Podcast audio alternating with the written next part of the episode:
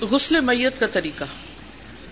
مرد کو مرد اور عورت کو عورت غسل دے گی۔ بیوی خامن کو اور خامن بیوی کو غسل دے سکتا ہے، اگر کوئی اور نہ ہو تو۔ قریبی رشتے دار غسل دینے کے زیادہ مستحق ہے جو دین کا علم رکھنے والے ہوں اور آداب غسل سے واقف ہوں۔ کہ غسل دینا کیسے، اس سے غسل دینا ہے جس کو پتہ ہی نہیں کہ غسل کیسے دینا، اس کو نہ بٹھا دیں۔ غسل میں مدد کرانے والوں کے سوا کسی دوسرے کی موجودگی ناپسندیدہ ہے۔ بعض اوقات کیا ہوتا ہے؟ دو لوگ غسل دے رہے ہیں، تیسرا سر پہ کھڑا باتیں کیے جا رہا ہے اور جو کچھ وہ کر رہے ہیں، اس کو دیکھ رہا ہے۔ اور بعض اوقات تو جیسے گاؤں وغیرہ میں یہ بھی دیکھنے میں آیا کہ لوگ کپڑے کی چادر وادر لگا کے غسل دے رہے ہوتے ہیں اور کبھی کوئی ایک اندر گھس رہا ہے، کبھی کوئی دوسرا گھس رہا ہے، وہ دیکھ رہا ہے، وہ دیکھ رہا ہے۔ جو تماشا لگا ہوا ہے۔ اس سے پرہیز کرنا چاہیے۔ کیا آپ یہ چاہیں گے کہ جب موت کے بعد آپ کو غسل دیا جائے تو لوگ آپ کے سر پہ کھڑے ہو کے آپ کا تماشا دیکھیں؟ چاہیں گے؟ جو چیز اپنے لیے پسند ہے وہ کسی کے لیے بھی پسند نہ کریں۔ اور خاص طور پر اس وقت وہاں کھڑے ہو کر دنیا کی باتیں کرنا، ادھر کی ادھر کی کہانیاں کرنا، ان چیزوں سے بالکل پرہیز کرنا چاہیے۔ غسل کرانے والا دیندار اور قریبی عزیزوں میں سے ہونا چاہیے۔ جو دوران غسل میت میں کوئی عیب یا تغیر دیکھے تو پردہ پوشی کرے۔ نبی اکرم صلی اللہ علیہ وسلم نے فرمایا، جس نے کسی میت کو غسل دیا اور اس کی پردہ پوشی کی، اللہ تعالیٰ اس کے گناہوں کی پردہ پوشی فرمائے گا۔ یعنی اگر کسی میت کا کوئی ایب دیکھیں، کسی سے ذکر نہیں کرنا چاہیے۔ جو کسی کے ایب کو ڈھانپے گا، اللہ اس کا ایب ڈھانپ دے گا۔ وہی نا، جیسا کسی کے ساتھ کرو گے، تمہارے ساتھ بھی ویسا ہی ہوگا۔ اچھا کرو گے تو تمہارے لیے بھی اچھا ہوگا۔ اور اگر دوسرے کے ساتھ جاتی کرو گے اور وہ کچھ نہیں کہہ رہا تو تمہارے ساتھ ہوگا ویسے۔ تو اس لیے اللہ سے ڈرنا چاہیے اور کسی پر بھی ظلم نہیں کرنا چاہیے۔ بعض اوقات کوئی کمزور ہوتا نا مطلب خاندان میں کوئی بہو ہے، کوئی ایسی، وہ بےچاری کمزور ہے، بول نہیں سکتی، کچھ نہیں کہتی، تو سارے اس پہ شیئر ہوتے ہیں۔ ہر کوئی اسے ڈانٹ ڈپٹ رہا ہوتا ہے۔ تو وہ جو مظلوم ہوتا ہے نا، اس کے جو دل کیا ہے نا، وہ بھی عرش تک پہنچ جاتی۔ تو اس لیے ان چیزوں سے بہت احتیاط برتنی چاہیے، بہت پرہیز کرنا چاہیے۔ غسل کے پانی میں بیری کے پتے ڈالنا مصنون ہے۔ بیری کے پتوں کو کوٹ لیا جائے اور اسے غسل کے پانی کی تمام بالٹیوں میں ملا دیا جائے۔ غسل دینے کی جگہ مناسب ہو جہاں پردے کا انتظام ہو اور پانی کا نکاس آسان ہو۔ جگہ اتنی کشادہ ہو کہ تختے کے علاوہ غسل دینے والوں کے بیٹھنے اور غسل کا سامان رکھنے میں بھی دقت نہ ہو۔ میت کو نہلانے والا تختہ سر والی جانب سے قدرے اونچا ہو تاکہ استعمال شدہ پانی کے ساتھ نجاست بھی بہ جائے۔ اس لیے سر کے تختے کی طرف نیچے دو اینٹیں رکھ لی جائیں یعنی اسے ٹلٹ کیا وہ۔ تو وہ پانی جب ڈالے تو نیچے چلتا جائے، ادھر نہ کھڑا ہو۔ اب تو جدید طرز کے مقصلز بن گئے ہیں، جس میں کھڑے ہو کر بھی غسل دینے کی سہولت ہوتی ہے اور اس کو بناتے ہی اس شیپ میں ہے کہ وہ ٹیڑھا ہو اور پانی ساتھ ساتھ بہتا چلا جائے۔ میت جس بستر پر ہو، اسی چادر سے اٹھا کر تختے پہ لائیں۔ یعنی میت کو بازو اور ٹانگوں سے نہیں پکڑے بلکہ کس سے اٹھائیں؟ کپڑے سے اٹھائیں، چادر سے اٹھائیں۔ اگر خاتون میت اٹھانے میں مشکل درپیش ہو، تو موٹی چادر سے ڈھانپ کر میت کے محرم مرد حضرات سے مدد لے کر غسل کے تختے پر لٹایا جا سکتا ہے۔ اسی طرح غسل دینے کے بعد اٹھوایا جا سکتا ہے۔ کیونکہ بعض اوقات یہ تھا کہ انسان کا جسم بھاری ہوتا ہے۔ ویسے بھی میت مرنے کے بعد چونکہ اپنا ہاتھ پاؤں چھوڑ دیتی ہے تو وہ بھاری ہو جاتی ہے۔ عورتیں نہیں اٹھا سکتی۔ کسی کی کمر میں درد ہے، کسی کے پاؤں میں درد ہے، گھٹنے میں درد ہے۔ اور بازو کا نہیں بھی درد تو درد نکل بھی سکتا ہے۔ تو اس لیے اگر آسانی سے اٹھا سکے تو ٹھیک، نہیں تو مرد حضرات اٹھا کے ہیلپ کر دیں، محرم رشتے دار وغیرہ۔ غسل کی جگہ داخل ہونے سے پہلے بسم اللہ اور غسل خانے میں داخل ہونے والی مصنون دعا بھی پڑھ لیں۔ یعنی اگر غسل خانے میں جا رہے ہیں، اگر نہیں تو کوئی بات نہیں۔ خاتون میت کے غسل سے پہلے بندے ہوئے بال کھول دیے جائیں چٹیا کھول دی جائے خاتون میت کی پن، کلپ، چوڑیاں، بندے، ناک کا لونگ اور لباس وغیرہ میت کے جسم سے الگ کر لیں۔ سب سے پہلے چیزیں ہٹائیں۔ میت کے کپڑے آسانی سے نہ اتر سکے تو احتیاط سے کینچی کے ساتھ کاٹ لیے جائیں۔ ایسا کرتے وقت میت پر چادر ہونی چاہیے۔ یعنی کپڑے اتار کر اس کو بالکل ننگا نہ کر دیں۔ یعنی کپڑا اوپر ڈال کے چادر اور نیچے سے آہستہ آہستہ اس کے کپڑے کاٹ کے ہٹا لیے جائیں۔ اور اگر ڈھیلے ہو جسم، بعض میتیں ڈھیلی ہوتی ہے بعض اکڑی بھی ہوتی ہیں، تو جیسے بھی ہو اس کے مطابق انتظام کر لیا جائے۔ میت کو غسل دیتے وقت اس پر رنگدار پرنٹ والا کپڑا ڈال دیا جائے تاکہ گیلا ہونے پر بھی پردہ رہے۔ میت کو اس کپڑے کے نیچے سے غسل دیا جائے۔ میت کو بغیر دستانوں کے براہ راست نہ چھوئے یعنی اس کا جسم نہ چھوئے کیونکہ اس میں استنجا وغیرہ بھی کرانا ہوگا۔ اور خاص طور پر سطر پر کسی کی نظر نہ پڑے۔ غسل دینے والے سب سے پہلے میت کا سر اٹھا کر آہستگی سے اسے بیٹھا ہونے کے قریب کر دیں۔ اس کو آپ یوں سمجھیں۔ یعنی جیسے لیٹی ہوئی ہے نا میت، تو سب سے پہلے کیا کریں؟ اس کو ذرا سا یوں کر کے اوپر کریں، ٹھیک ہے؟ سر کی طرف سے۔ پھر اس کے پیٹ کو اطراف سے نرمی کے ساتھ دبائیں تاکہ جو کچھ نکلنے کے قریب ہو وہ نکل جائے۔ اس موقع پر برابر پانی بہاتے جائیں تاکہ نجاست بہتی جائے۔ بعض اوقات روح نکلتے وقت ایسی تکلیف ہوتی ہے کہ میت کا پیشاب بھی نکل سکتا ہے، اس کے پخانہ بھی نکل سکتا ہے۔ تو ان باتوں کا بھی کسی سے ذکر نہیں کرنا چاہیے۔ بس خاموشی کے ساتھ اس کو صاف کر دینا چاہیے۔ اور اگر نہلاتے وقت، موڑتے وقت، آگے پیچھے کرتے وقت مزید نکل رہا تو بھی بس پانی بہاتے جائیں۔ زبان سے کسی کو نہ بتا توبہ توبہ، بڑی اسمیل تھی، فلاں تھا، ایسی باتیں ہرگز نہ کریں۔ اب غسل دینے والا اپنے ہاتھ پر کپڑے یا پولیتھین کا لفافہ چڑھا کر یا یہ جو میڈیکل ڈاکٹرز کے گلوز ہوتے ہیں، وہ ڈال کر میت کی تہارت استنجا کرائے۔ اس کے بعد استعمال شدہ کپڑے یا لفافے کو اتار دیا جائے۔ اور دوسرا لفافہ یا دستانہ پہنا جائے، ٹھیک ہے؟ یعنی ایک ہی گلو سے استنجا کرا کے اس گلو کے ساتھ باقی جسم نہ دھوئے۔ غسل کروانے والے غسل کی نیت کر کے بسم اللہ پڑھ لیں۔ دانی طرف سے شروع کراتے ہوئے نماز کی طرح مکمل وضو کرایا جائے۔ دوران وضو ناک اور منہ میں پانی نہ ڈالا جائے، بلکہ کپڑا یا روئی تر کر کے اس سے دانتوں اور نتنوں کو صاف کر دینا کافی۔ یعنی گیلی روئی سے منہ کھول کے دانت صاف کر لیں اور پھر وہ پھینک کے پھر دوسری روئی لے کے ناک صاف کر لیں۔ صاف روئی ناک اور کانوں میں لگا دیں تاکہ دوران غسل پانی اندر نہ جائے، جو غسل کے بعد نکال دی جائے روئی وغیرہ۔ بیری کے پتوں والے پانی کو استعمال کرتے ہوئے صابن کی جھاگ یا شیمپو سے سر کے بال اور داڑھی کو آہستہ سے انگلیاں پھیر کر دھویا جائے۔ آہستہ آہستہ آہستہ سر کو شیمپو لگا لیں اور باقی اس کو بھی سہولت سے دھو لیں۔ پہلے میت کے سامنے کے دائیں حصے کو دھوئیں؟ اچھا یہ دائیں سے کیوں شروع کرنا چاہیے؟ یعنی پہلے پاؤں نہیں دھونے وزو کرا کے سارا کچھ کر کے پھر اب اسے جسم دھونے لگے تو پہلے کیا کریں؟ اوپر والی فرنٹ سائڈ سے رائٹ سائڈ پوری ٹانگ تک۔ اس کی وجہ یہ کہ نبی صلی اللہ علیہ وسلم ہر کام دائیں طرف سے شروع کرتے تھے اور پھر بائیں پہلو کے بل ہلکی سی کروٹ دے کر دائیں طرف کا پچھلا تمام حصہ دھو لیا جائے۔ یعنی اس طرح لٹایا ہوا نا۔ پہلے اوپر سے دھو لیا دائیں طرف سے، پھر اس کو ذرا سا موڑیں گے یوں۔ میت کو کیا کریں گے؟ موڑ کے نیچے سے دایا حصہ دھو لیا جائے۔ ٹھیک ہے؟ پھر بایاں حصہ اوپر کا اور پھر نیچے کا۔ ضرورت کے مطابق تا قدر تین پانچ سات مرتبہ میں غسل کا پانی میت پر بہائیں۔ آخری بار پانی میں کافور ڈالنا مسنون ہے، خوشبو والا پانی۔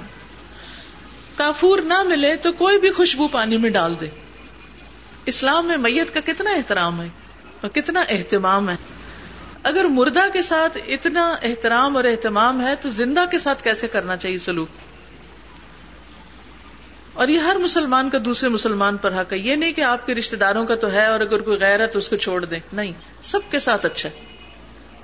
کیونکہ بعض لوگ فوت ہوتے ہیں تو ان کا کوئی اپنا رشتے دار وہاں پاس نہیں ہوتا۔ تو ان کے رشتے داروں جیسا ہی ان کے ساتھ عمل کریں۔ میت کو مختلف اوقات میں دو بار غسل دینا درست نہیں، ایک ہی غسل کافی ہے۔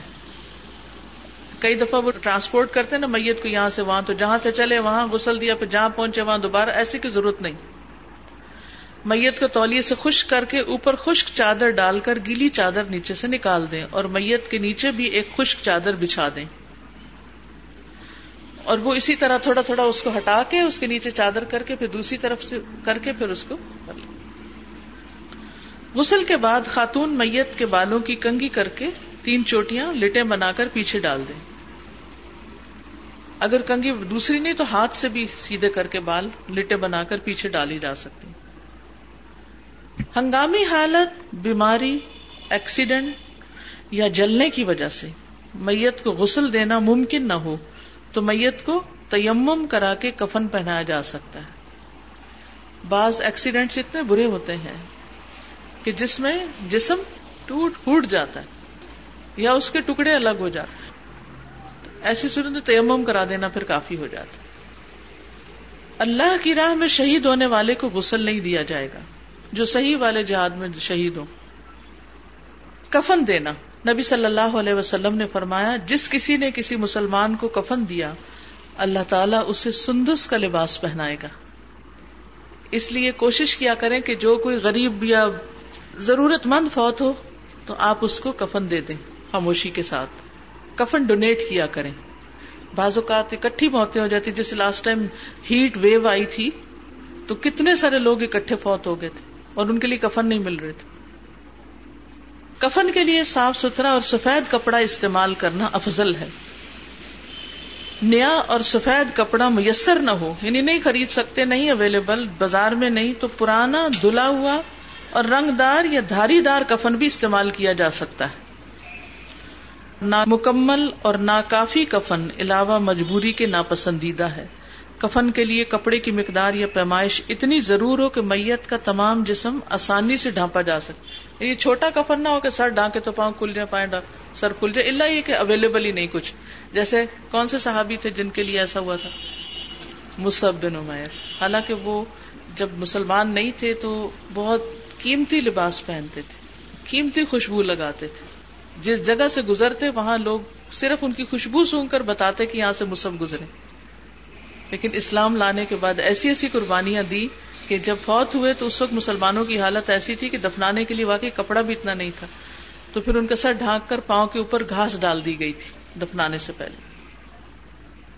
عورت اور مرد کے کفن کے لیے یکساں پیمائش کی تین موٹی سفید چادریں استعمال ہوتی ہیں، جن میں سے ایک چادر دھاری دار ہو تو بہتر ہو، لیکن اگر نہ ہو تو بھی ٹھیک ہے۔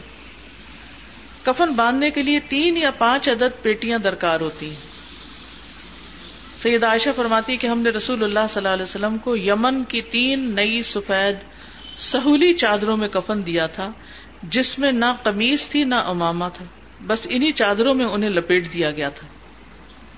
بعض لوگ قمیضیں سیتے ہیں یا پاجامہ سیتے ہیں تو اس تکلف کی ضرورت نہیں، چادر میں ہی لپیٹ دیں۔ پہلے ایک چادر میں لپیٹیں، پھر دوسری چادر میں لپیٹے پھر تیسری چادر میں لپیٹے پھر اوپر سے بھی باندھ دے پاؤں کی طرف سے باندھ دے اور نیچے سے پٹیاں، پاؤں پہ، گھٹنوں پہ، پیٹ پہ اور سینے پہ باندھ دیں تو پرفیکٹ کفن بن جاتا ہے۔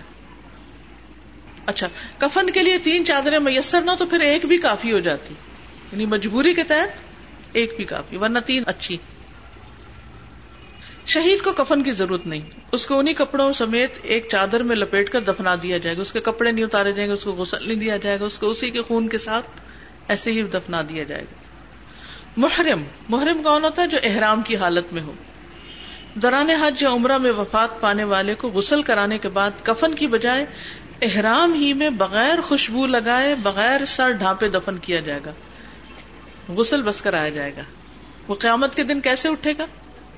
تلبیہ پڑھتے ہوئے۔ یس کسی بھی ہنگامی حالت یا سفر کے دوران میتیں زیادہ اور کفن کم ہو تو ایک ہی کپڑے میں ایک سے زیادہ میتوں کو بھی کفن دیا جا سکتا ہے۔ جیسے عہد کے موقع پر۔ کفن لپیٹنے کا طریقہ، چارپائی کے درمیان ایک بڑی پٹی اور سر اور پاؤں کی طرف چھوٹی پٹیاں بچھا دیں۔ کفن کو مضبوطی سے باندھنے کے لیے پانچ پٹیاں بھی باندھی جا سکتی ہیں۔ اب چارپائی پر پٹیوں کے اوپر تینوں چادریں بچھا دیں۔ چادر کی لمبائی، میت کے قد کی لمبائی سے کم از کم ایک فٹ بڑی ہو، تاکہ سر اور پاؤں کی جانب سے باندھی جا سکے۔ تختہ غسل سے میت کو اٹھانے کے لیے دو افراد نیچے والی چادر کو سر اور پاؤں کی طرف سے پکڑے۔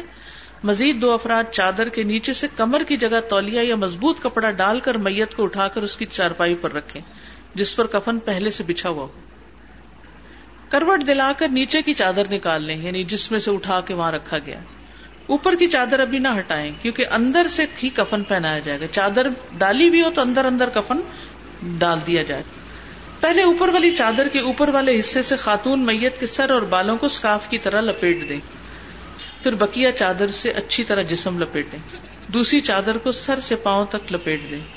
آخری چادر لپیٹنے کے بعد سر، پاؤں اور کمر کی پٹیوں کو باندھ کر اس طرح گرا لگائیں کہ قبر میں لٹانے کے بعد یہ گرہیں آسانی سے کھولی جا سکے یہ پٹیاں نکالیں گے تو نہیں، پٹیاں وہیں رہیں گے لیکن گریں کھول دیں گے ان کی۔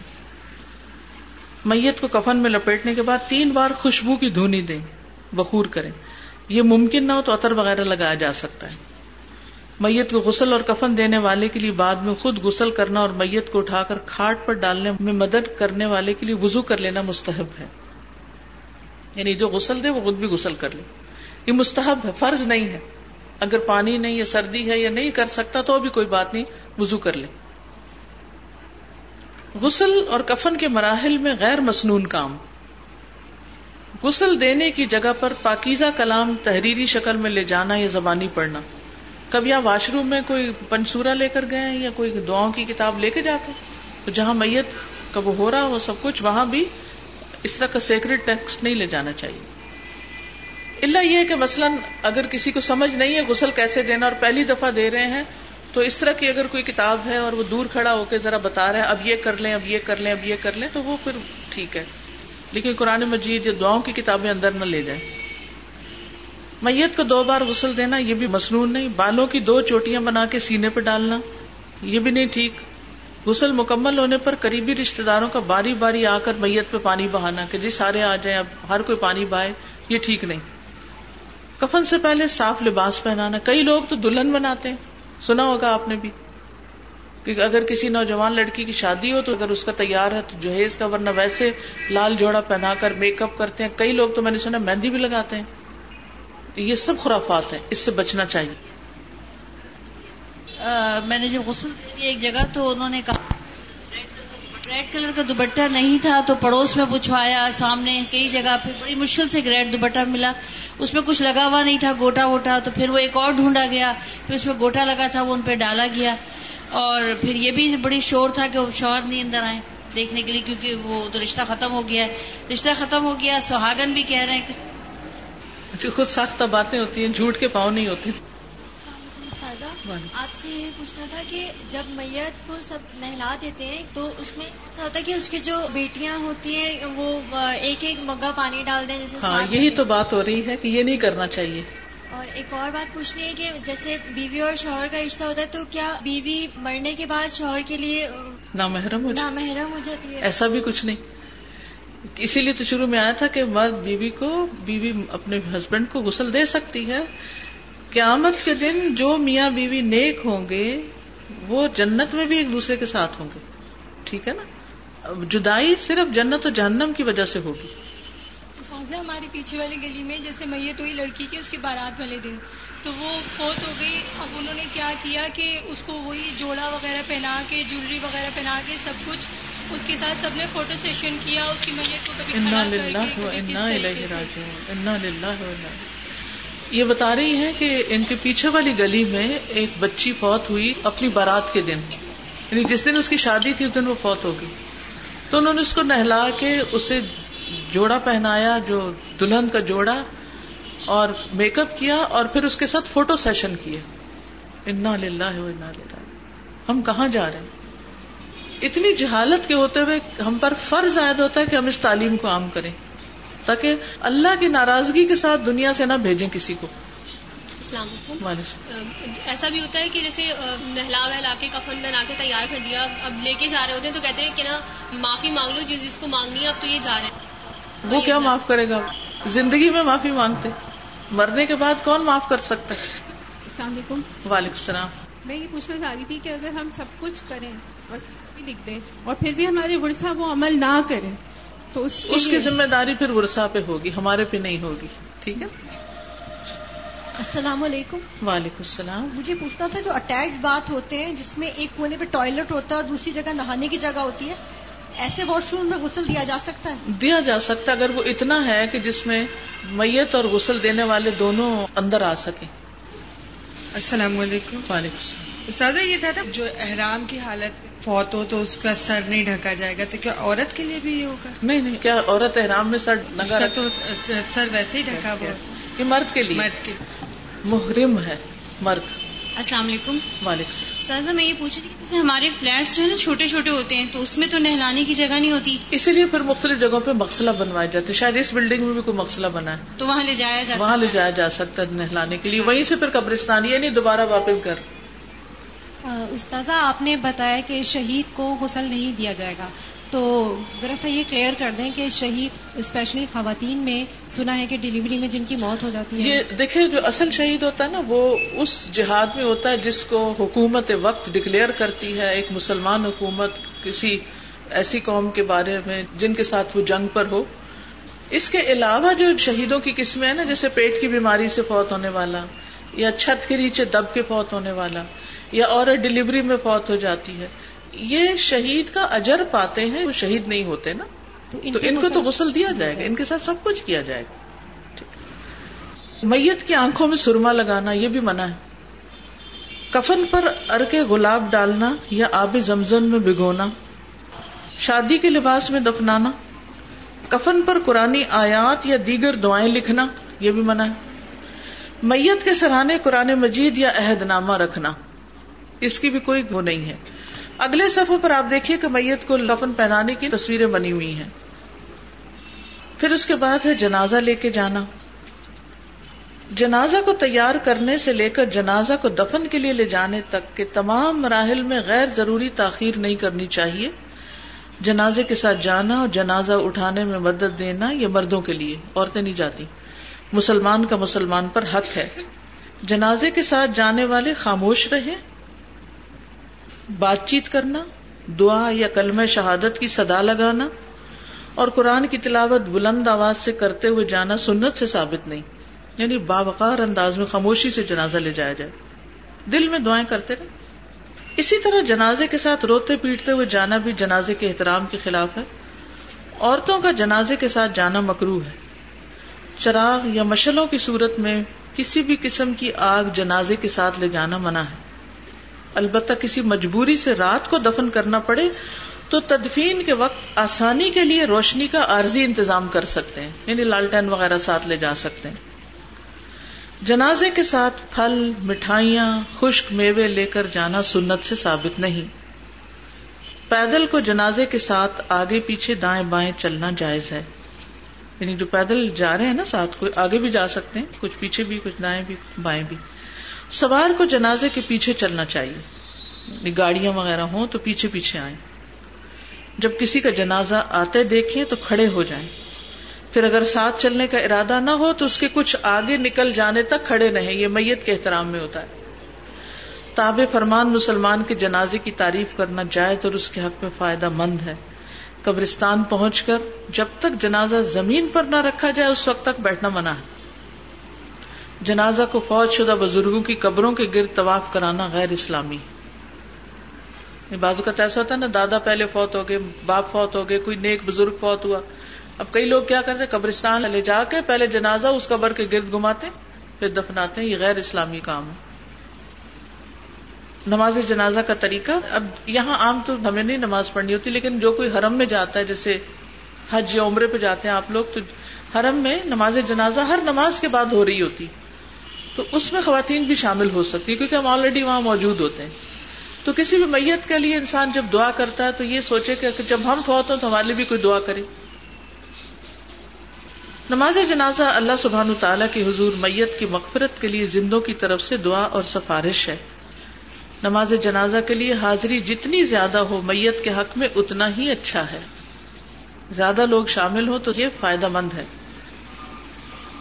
مدجز اوقات میں نماز پڑھنے اور میت دفن کرنے سے منع کیا گیا ہے۔ جب سورج طلوع ہو رہا ہو جب عین دوپہر ہو، جب سورج غروب ہو رہا ہو یعنی اندر باہر ہو، تو غروب ہو جائے یا اس سے پہلے دفنا نماز جنازے میں شریک ہونا باعث اجر و ثواب ہے۔ مسجد سے ملحق، عیدگاہ وغیرہ میں نماز جنازہ پڑھانا جائز ہے۔ اگر بارش یا کوئی اور مجبوری ہو تو مسجد کے اندر بھی نماز پڑھا سکتے ہیں۔ غائبانہ نماز جنازہ بھی پڑھی جا سکتی جیسے نبی صلی اللہ علیہ وسلم نے کس کا جنازہ پڑھا تھا؟ نجاشی کا، شابش۔ نماز جنازہ کے لیے بھی بابزو اور قبلہ رخ ہونا شرط ہے۔ اس نماز میں صفوں کی تعداد طاق رکھی جائے گی یعنی اور نمبر پہ ہوگی۔ البتہ اگر لوگ تھوڑے ہوں تو ایک یا دو صفیں بھی کافی ہیں۔ امام کو مرد، میت کے سر کے مقابل اور عورت کے درمیان کے مقابل کھڑے ہونا چاہیے، وسط میں کھڑا ہونا چاہیے۔ مرد اور عورت، دونوں کا نماز جنازہ ایک ہی وقت میں ہو تو مرد کی میت امام کی طرف اور عورت کی میت اس کے اگلی طرف قبلے کی جانب رکھی جائے گی، دور رکھی جائے گی یعنی۔ نماز جنازہ کے لیے نہ اذان ہے، نہ اقامت۔ اس نماز میں ماں چار تکبیروں کے صرف قیام ہے، نہ رکو ہے، نہ سجدہ۔ نماز جنازہ سری طور پر پڑھانا اور جہری آواز سے پڑھانا دونوں طرح سنت سے ثابت ہے۔ نماز جنازہ دل میں پڑھنا مستحب ہے، البتہ تکبیرات قدر بلند آواز سے کہی جائیں گی تاکہ پچھلی صف مانو بھی سن لیں۔ نماز جنازہ میں پہلی تکبیر کے بعد سورت فاتحہ، دوسری تکبیر کے بعد درو شریف، تیسری تکبیر کے بعد مغفرت کی دعا، اور چوتھی تکبیر کے بعد آہستہ سے سلام پھیرا جاتا ہے۔ ہر تکبیر پر ہاتھ اٹھانا، رفع دین کرنا، یا صرف پہلی تکبیر کے وقت ہاتھ اٹھانا، دونوں طریقے درست ہیں۔ دو سلام کہہ کر اس نماز کو ختم کرنا یا ایک ہی سلام پر ختم کرنا دونوں طریقے سنت سے ثابت ہیں۔ یعنی دونوں طرف بھی سلام ہو سکتا ہے، ایک طرف بھی ہو سکتا ہے، جائز ہے۔ بہت سی میت ہوں تو ایک ہی نماز جنازہ پڑھانا درست ہے جیسے حرم میں ہوتا ہے۔ ہر جنازے پر علیحدہ نماز پڑھنا بھی جائز ہے۔ کفار مشرقین اور منافقین کی وفات کے بعد ان کے لیے رحمت اور مغفرت کی دعا کرنے کی مسلمانوں کو اجازت نہیں۔ اس لیے ان کی نماز جنازہ پڑھنا منع ہے۔ دوسری نمازوں کی طرح اس نماز میں بھی آپس میں باتیں نہیں کرنی چاہیے۔ غافل دل کے ساتھ نماز جنازہ میں شرکت کرنے کی بجائے میت کے لیے درد ماننا اور مخلصانہ جذبات کے ساتھ دعا کریں۔ اب یہ دعائیں دی گئی ہیں، ان کو آپ پڑھ سکتے ہیں، یاد کر سکتے ہیں، اگر ساری نہیں تو کم از کم ایک دو تو ضرور یاد کر لیں۔ پھر تدفین جو ہے، اس کا بھی بہت ثواب ہے۔ جو دفن تک جائے تو اس کے لیے دو قرات ہیں۔ پھر قبر کے بارے میں آپ آگے پڑھ سکتے ہیں کہ کس طرح کی قبر ہونی چاہیے۔ بغلی قبر ہو یا درمیان والی ہو۔ پھر زیارت قبور اگر کرے، کوئی قبرستان جائے، عورتیں تو عام طور پر نہیں جاتی۔ لیکن بعض اوقات قبرستان سڑک پر ہی ہوتے ہیں، دیوار بھی نہیں ہوتی، سب نظر آ رہا ہوتا ہے، تو دعا پڑھنی چاہیے۔ پھر اسال ثواب ہے کہ میت کے بعد گھر والے کیا کرے اگر کہیں جنازہ ہو نا یا کچھ، تو یہ کتاب اٹھا کے یہ والا پارٹ آپ دوسروں کو پڑھ کے بھی بتا سکتے ہیں کہ اب جو فوت ہو گیا، اس کے پیچھے آپ اس کے لیے کیا کیا کر سکتے ہیں؟ کیونکہ اسال ثواب پر بہت سے لوگ پوچھتے ہیں کہ کیا کریں۔ جب انسان فوت ہو جاتا ہے تو تین اعمال کے سوا اس کے تمام اعمال کا سلسلہ منقطع ہو جاتا ہے۔ پیج ٹوینٹی نائن ہے۔ صدقہ جاریہ یا وہ علم جس سے فائدہ اٹھایا جاتا رہے یا نیک اولاد جو اس کے لیے دعا کرے۔ رسول اللہ صلی اللہ علیہ وسلم نے فرمایا، مومن کو وفات کے بعد جو نیک عمل پہنچتے ہیں، ان میں سے یہ بھی ہیں۔ وہ علم جس کی اس نے تعلیم دی اور اسے پھیلایا۔ نیک اولاد جو پیچھے چھوڑی۔ قرآن مجید کا نسخہ جو کسی کو وراثت میں دیا۔ مسجد جو اس نے تعمیر کی، مسافر خانہ جو اس نے قائم کیا، نہر جو اس نے جاری کی، صدقہ جو اس نے اپنی زندگی میں صحت کی حالت میں اپنے مال سے نکالا، ان سب کا ثواب اس کی موت کے بعد اسے ملتا رہے گا۔ ٹھیک ہے؟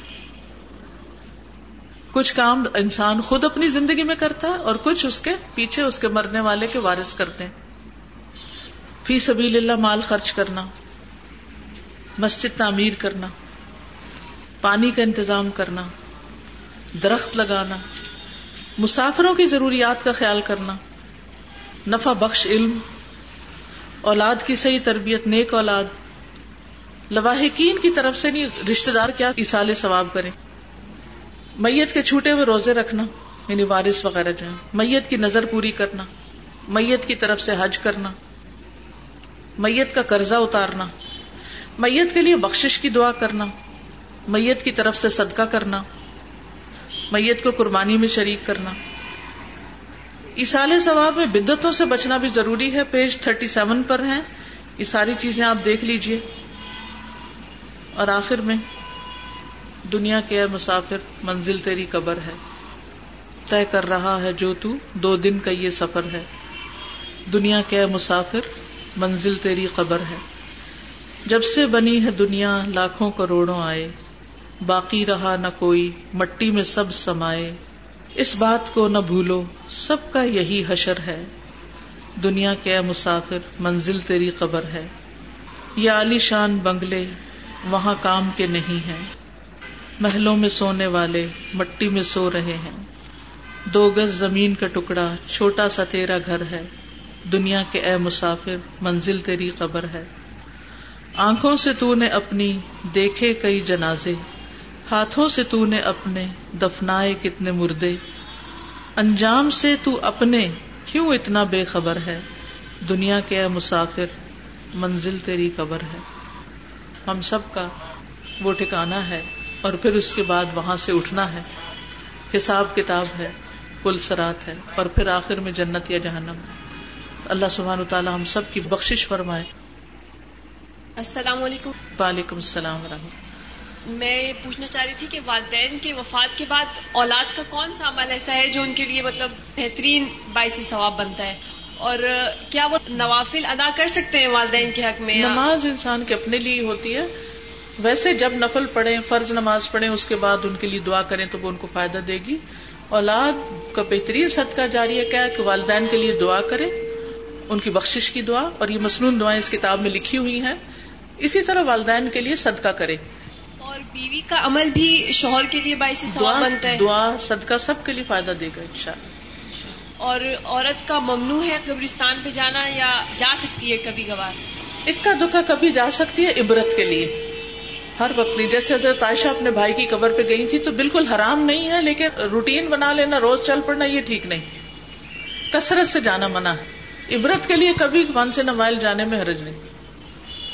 جب ہم لوگ کہیں میت میں جاتے ہیں ہاں۔ تو وہاں پہ وہ جو دانے پڑے جا رہے ہوتے ہیں اور وہ بیج پڑے جا رہے ہوتے ہیں اور وہ قرآن خانی ہو رہی ہوتی ہے پھر ہمیں بھی انسسٹ کیا جاتا ہے یہ بھی سنت یہ بھی سنت سے ثابت نہیں ٹھیک ہے؟ تو پھر ہم کیا کریں استاد ہم کیا پڑھیں آپ؟ تعزیت کر کے گھر واپس آئیں۔ کیا ضرورت ہے وہاں بیٹھنے کی؟ یہ پہلے بھی بات ہوئی ہے نا کہ وہاں زیادہ بیٹھے نہیں۔ اچھا یہ کچھ چیزیں یہاں اسٹال پر اویلیبل ہے ان کا بھی بتا دیتی ہوں کیونکہ وہاں رش ہوتا ہے تو پتہ نہیں چلتا کیا ہے۔ رشتے اور شادی میں آسانی کی دعائیں۔ بعض بچیوں کو خود اور والدین کو فکر ہوتی ہے تو ان کے لیے یہ دعائیں ہیں۔ پھر اس طرح رات کو سونے کے وقت کی دعا ہے۔ فتنوں کے دور میں کیا کرنا چاہیے؟ انسان ہر روز اٹھتا ہے، ایک نئی خبر سننے کو ملتی ہے۔ اور دل پریشان ہوتا ہے، اب کیا کریں، اب کیا کریں؟ سمجھ نہیں آتی۔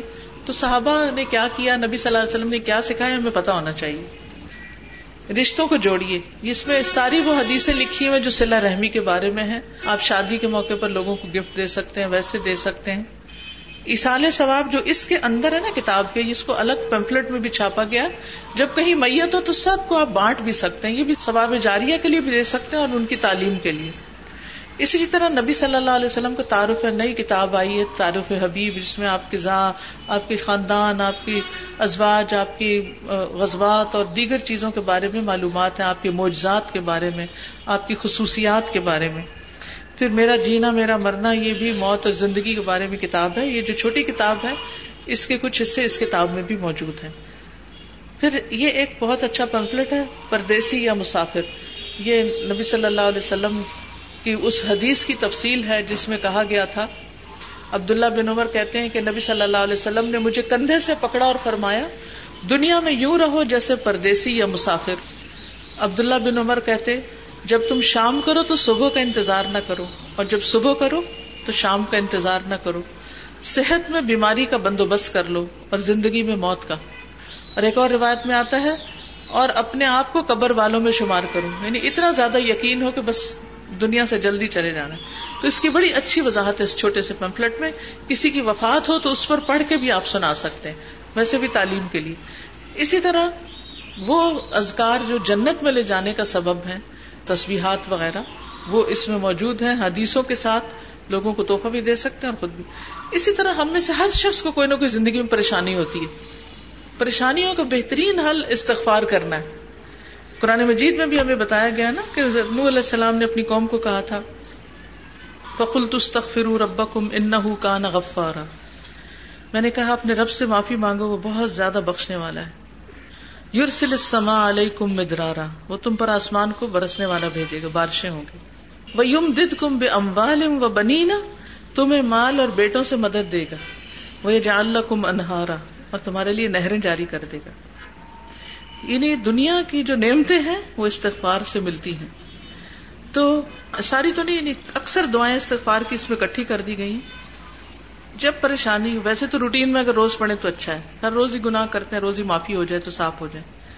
لیکن خاص طور پر جب کوئی پریشانی ہو تو کثرت سے ان دعاؤں کو پڑھیں۔ ان شاء اللہ تعالیٰ آپ کا غم، دکھ، پریشانی دور ہوگی۔ اسی طرح الحمد للہ سبحان اللہ اللہ اکبر کی تسبیح ہے، بہت اچھی ہے یہ بھی۔ میت کی بخشش کی دعائیں ہیں جب کوئی فوتگی ہو تو اس میں آپ لوگوں کو پڑھنے کے لیے دے سکتے ہیں۔ اور بھی یہ کتاب جو آج آپ نے پڑھی ہر گھر میں ہونی ضروری۔ السلام علیکم۔ جی یہ کہ, کہ رسول اللہ صاحب نے فرمایا جو شب فوت ہو جائے اس کے ذمے کچھ روزے ہوں تو اس کا ولی اس کی طرف سے روزہ رکھے۔ میم مجھے یہ سمجھ میں نہیں آیا۔ ایسا ہے کہ میرے لیسنز میرا جینا، میرا مرنا کی جو کتاب ہے، بہت ڈیٹیل کے ساتھ میں نے ان ساری باتوں کی وضاحت کی ہوئی ہے، نیٹ پہ موجود ہے۔ اپلیکیشن قرآن فار آل میں بھی چیزیں موجود ہیں۔ آپ ڈیلی سننا شروع کریں، بے حد فائدہ ہوگا۔ ابھی اس حدیث کی وضاحت یہ کر دیتی ہوں کہ مثلاً ایک شخص رمضان میں بیمار ہوا۔ اس کے روزے چھٹ گئے۔ رمضان میں ہی یا رمضان کے بعد فوت ہو گیا۔ روزے اس کے رہ گئے۔ اب وہ دوبارہ تو نہیں رکھ سکتا۔ یا اس نے منت مانی تھی کوئی کہ میں روزے رکھوں گا لیکن وہ نہیں رکھ سکا۔ تو بعد میں اس کے جو وارث ہیں وہ روزہ رکھ سکتے ہیں اس کی طرف سے۔ اور اگر نہیں کوئی رکھنے کو تیار تو فدیا دے دیں۔ ٹھیک۔ السلام جی۔ علیکم۔ وعلیکم السلام۔ یہ مجھے پوچھنا تھا کہ کیا قبرستان جب چھوڑ کے ان کے لہواقین واپس آتے تو ان کو چالیس قدم کے بعد واپس جانا چاہیے کہ مغفرت کی دعا کے لیے؟ ایسا کچھ بھی نہیں ہے۔ اچھا دوسرا میں نے ابھی ریسنٹلی دیکھا ہے کہ کلمہ شہادت پڑھتے ہوئے قبر کو اٹھایا جاتا ہے۔ جیسے ابھی لکھا تھا کہ خاموشی سے جایا جائے۔ تو یہ بھی صحیح ہے؟ دل میں پڑھ لیں لیکن اونچی آواز سے ایسے باتیں کرنا درست نہیں۔ اور مسجد حرام کے بعد اگر کوئی اور مسجد میں مرنے کا میسر ہو عورتوں کو نماز جنازہ تو پڑھ سکتی ہے نا؟ اگر کسی مسجد میں آپ جمعے کی نماز کے لیے گئے ہوئے ہیں اور ادھر جنازہ بھی ہو رہا ہے تو جہاں عورتوں کے حصے میں آپ کھڑے ہو کے پڑھ لیں۔ لیکن خاص جنازے کی نماز پڑھنے کے لیے نہیں جانا نہ قبرستان جانا۔ ابھی بات ہوئی نا کہ اگر ہماری موت اچھی ہو تو آگے کی منزلیں بھی آسان ہے تو مجھے یہ پوچھنا تھا کہ جیسے بعضوں کا ٹریفک حادثات میں ڈیتھ ہو جاتی ہے یا قدرتی آفات میں بھی، اور بعض اوقات انسان کی ڈیڈ باڈی پہچانی بھی نہیں جاتی۔ تو مطلب بری موت ہم کس کو بولیں گے؟ جس میں انسان کوئی غلط کام کرتے ہوئے فوت ہو، ٹھیک ہے؟ جیسے کوئی شراب پی رہا ہے اور فوت ہو جائے، کوئی زنا کر رہا ہے، کوئی چوری کرتے ہوئے مارا جائے۔ کوئی اور اسی طرح کے غلط کام کر رہا ہے اور پولیس مقابلے میں مارا گیا ہے۔ حادثے کسی میں مرنا جو ہے کوئی بری موت نہیں ہے۔ یعنی اس اعتبار سے کیونکہ اس میں تو جیسے چھت سے گر کے مر گیا کوئی تو شہادت ہے ایک طرح سے۔ السلام علیکم۔ وعلیکم میں نے اکثر اپنے پڑوسی میں اور ریلیٹو میں یہ چیز دیکھی ہے کہ تین دن جب یہ وفات کے ہوتے ہیں تو چولہا نہیں جلاتے گھر کا باقی کام نہیں کرتے۔ تو اس بارے میں آپ کیا کہنا چاہیں گے؟ جی درست ہے۔ یہ کہنا کہ چولہا جلانا منع ہے، یہ غلط ہے۔ چائے پک سکتی، کچھ ہو سکتا ہے، لیکن پسندیدہ یہ ہے کہ میت کے جو وارث ہیں، ان کو دوسرے رشتے دار کھانا بھیجیں۔ جس گھر میں میت ہو گئی ہے، وہ بعض اوقات غم سے نڈال ہوتے ہیں، ان کو بھولا ہوا ہوتا ہے کہ کھانا پکانا ہی کچھ بچے رو رہے ہوتے ہیں، کوئی آیا ہوا ہے دور سے، کوئی تو رشتے داروں کو بنا کے بھیجنا چاہیے۔ السلام علیکم۔ میرا یہ سوال ہے کہ میری والدہ بیماری کی حالت میں تھی تو میں انہیں نہلایا کرتی تھی انہیں مطلب غسل دیتی تھی اور جب ان کا انتقال ہوا تو مجھ پہ ناپاکی کے دن تھے تو میں ان کو نہلا نہیں سکی۔ تو کیا یہ منع ہے کہ مطلب ناپاکی کے دنوں میں افضل یہی ہے کہ صاف ستھرے پاک لوگ نہلائیں لیکن اگر کوئی نہ ہو تو شریک ہو سکتے ہیں کہ منع بھی نہیں۔ کوئی نماز تھوڑی پڑھ رہے ہیں ہم؟ غسل ہی دے رہے ہیں۔ اور میت کو جب غسل دیا جا رہا ہوتا ہے یا جب لٹایا ہوتا ہے تو کہتے ہیں کہ ان کا چہرہ جو ہے وہ قبلے کی طرف ہو۔ تو کوئی ضروری نہیں نہیں۔ السلام علیکم۔ ابھی آپ نے روزوں کے حوالے سے بات کی کچھ لوگ ایسے ہوتے ہیں جان بوجھ کے روزے نہیں رکھتے ان کا انتقال ہو گیا۔ کیا ان کے لیے بھی روزے ہم نہیں جو خود نہیں رکھتے تو ان کے لیے تو ضروری نہیں۔ یہاں پہ لکھا ہوا ہے کہ کفار مشرقین اور منافقین کے لیے جو ہے وہ مغفرت اور رحمت کی دعا نہیں کر سکتے۔ تو یہ ایشو ہمارے گھر میں بھی بنا ہوا ہے۔ جیسے دادا دادی کا انتقال ہوا تو وہ جیسے وہ پیر فقیر ان کو ماننے والے تھے۔ آپ جیسے آگے دیکھیں جو کلمہ گو مسلمان ہے جو کلمہ پڑھتا ہے ٹھیک ہے اپنے آپ کو مسلمان کہتا ہے اس کی آپ کریں گے بخش اس کے لیے دعا کریں گے اس کا باقی عمل اللہ جانے۔ یہ وسیعت نامہ بھی ہے، یہ کاغذ ہے، یہ آپ لے سکتے ہیں باہر سے نا۔ چلیے، ٹائم ہو گیا ہے، آج کے لیے اتنا ہی کافی ہے، کیونکہ یہ ایسا علم ہے جس میں ہمارے معاشرے میں بہت سی غلط فہمیاں پائی جاتی ہیں اور یہ ان علوم میں سے جن کا سیکھنا فرض بھی ہے، تاکہ ہم دین کو صحیح طور پہ پریکٹس کر سکیں۔ اس لیے میری آپ سے گزارش ہوگی کہ اس طرح کے شارٹ کورسز ان چیزوں پر ہونے چاہیے جگہ جگہ پر ہونے چاہیے گھروں میں بھی ہونے چاہیے اور مختلف لوگوں کو ان چیزوں کی تربیت دینی چاہیے۔ اللہ تعالیٰ سے دعا ہے کہ وہ ہمارے اس آنے یہاں جمع ہونے، اکٹھے ہونے کو قبول فرمائے۔ جو کچھ ہم نے سیکھا ہے، ہمیں عمل کی توفیق دے اور ہماری غلطیوں کو معاف کر دے۔ جو لوگ فوت ہو چکے ہیں، ان کی بخشش فرمائے۔ ہمارے والدین پر اپنی رحمت فرمائے۔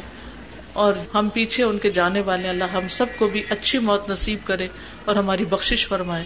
موت آسان کر دے، قبر کا حساب کتاب آسان کر دے۔ اور ہمارا انجام اچھا ہو۔